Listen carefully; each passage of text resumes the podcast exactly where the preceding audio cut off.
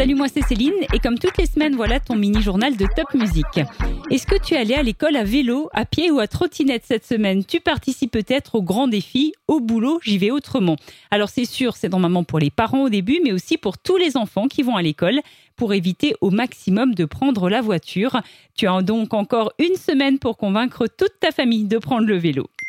Il n'y aura pas de grande braderie 2020 finalement à Strasbourg. Tu sais, ce très grand marché dans les rues de Strasbourg. D'abord prévu en juillet, puis en octobre, la grande braderie est finalement annulée pour cette année à Strasbourg.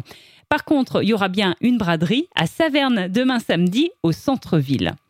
Une vague de chaleur exceptionnelle pour la saison. C'était cette semaine avec plus de 30 degrés en Alsace ces derniers jours. On a battu des records de chaleur pour un mois de septembre. Ces températures sont supérieures d'une dizaine de degrés au normal de saison selon Météo France.